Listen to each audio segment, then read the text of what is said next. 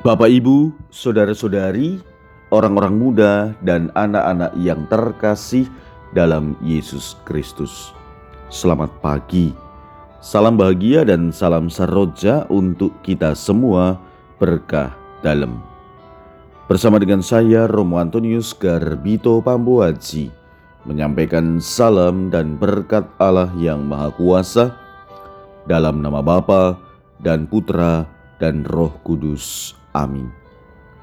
Hari ini Senin 29 November dalam hari biasa pekan Advent pertama.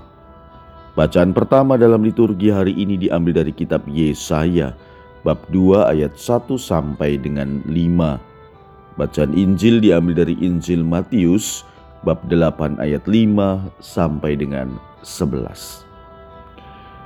Pada waktu itu Yesus masuk ke kota Kapernaum maka datanglah seorang perwira mendapatkan dia dan mohon kepadanya, Tuan, hambaku terbaring di rumah karena sakit lumpuh dan ia sangat menderita. Yesus berkata kepadanya, Aku akan datang menyembuhkannya. Tetapi perwira itu menjawab, Tuan, aku tidak layak menerima Tuan di dalam rumahku. Katakan saja sepatah kata, maka hambaku itu akan sembuh. Sebab aku sendiri seorang bawahan, dan di bawahku ada pula prajurit. Jika aku mengatakan kepada salah seorang prajurit itu pergi, maka ia pergi, dan kepada seorang lagi datang, maka ia datang. Ataupun kepada hambaku kerjakanlah ini, maka ia mengerjakannya. Mendengar hal itu, heranlah Yesus, maka ia berkata kepada mereka yang mengikutinya, "Aku berkata kepadamu, sesungguhnya iman sebesar ini tidak pernah kujumpai pada seorang pun di antara orang Israel.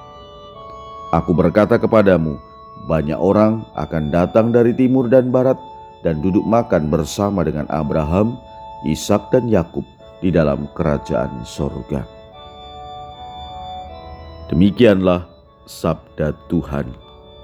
Terpujilah Kristus. Bapak, ibu, saudara-saudari, orang-orang muda, dan anak-anak yang terkasih, Injil hari ini mengajak kita untuk merenungkan beberapa hal. Pertama, kita bisa semakin yakin dan percaya bahwa Yesus sungguh datang membawa keselamatan. Sabdanya punya kuasa atas berbagai pengalaman konkret kita. Sabdanya membawa keselamatan kepada siapa pun yang mau datang dan mendengarkannya. Apa yang perlu kita lakukan adalah senantiasa mohon rahmat iman yang semakin mendalam. Hanya dengan itu, kita mampu mengerti apa yang menjadi kehendaknya. Yang kedua, kita bisa belajar dan yakin bahwa di tengah dunia saat ini masih ada banyak orang yang mempunyai kehendak baik. Tidak jarang kita beranggapan bahwa orang yang sudah punya kedudukan selalu jauh dari orang-orang kecil. Tentu saja anggapan kita ini berdasarkan kenyataan yang sering terjadi. Namun demikian, kita tidak boleh kehilangan keyakinan bahwa masih ada orang yang hatinya masih sangat baik dan peduli kepada sesama. Perwira dalam kisah hari ini mewakili keyakinan itu. Menghilangkan keyakinan itu berarti juga menghilangkan harapan membangun masa depan bersama yang lebih baik. Ketiga, kita juga bisa belajar keyakinan bahwa ada orang lain yang berusaha membantu dan meringankan hidup kita.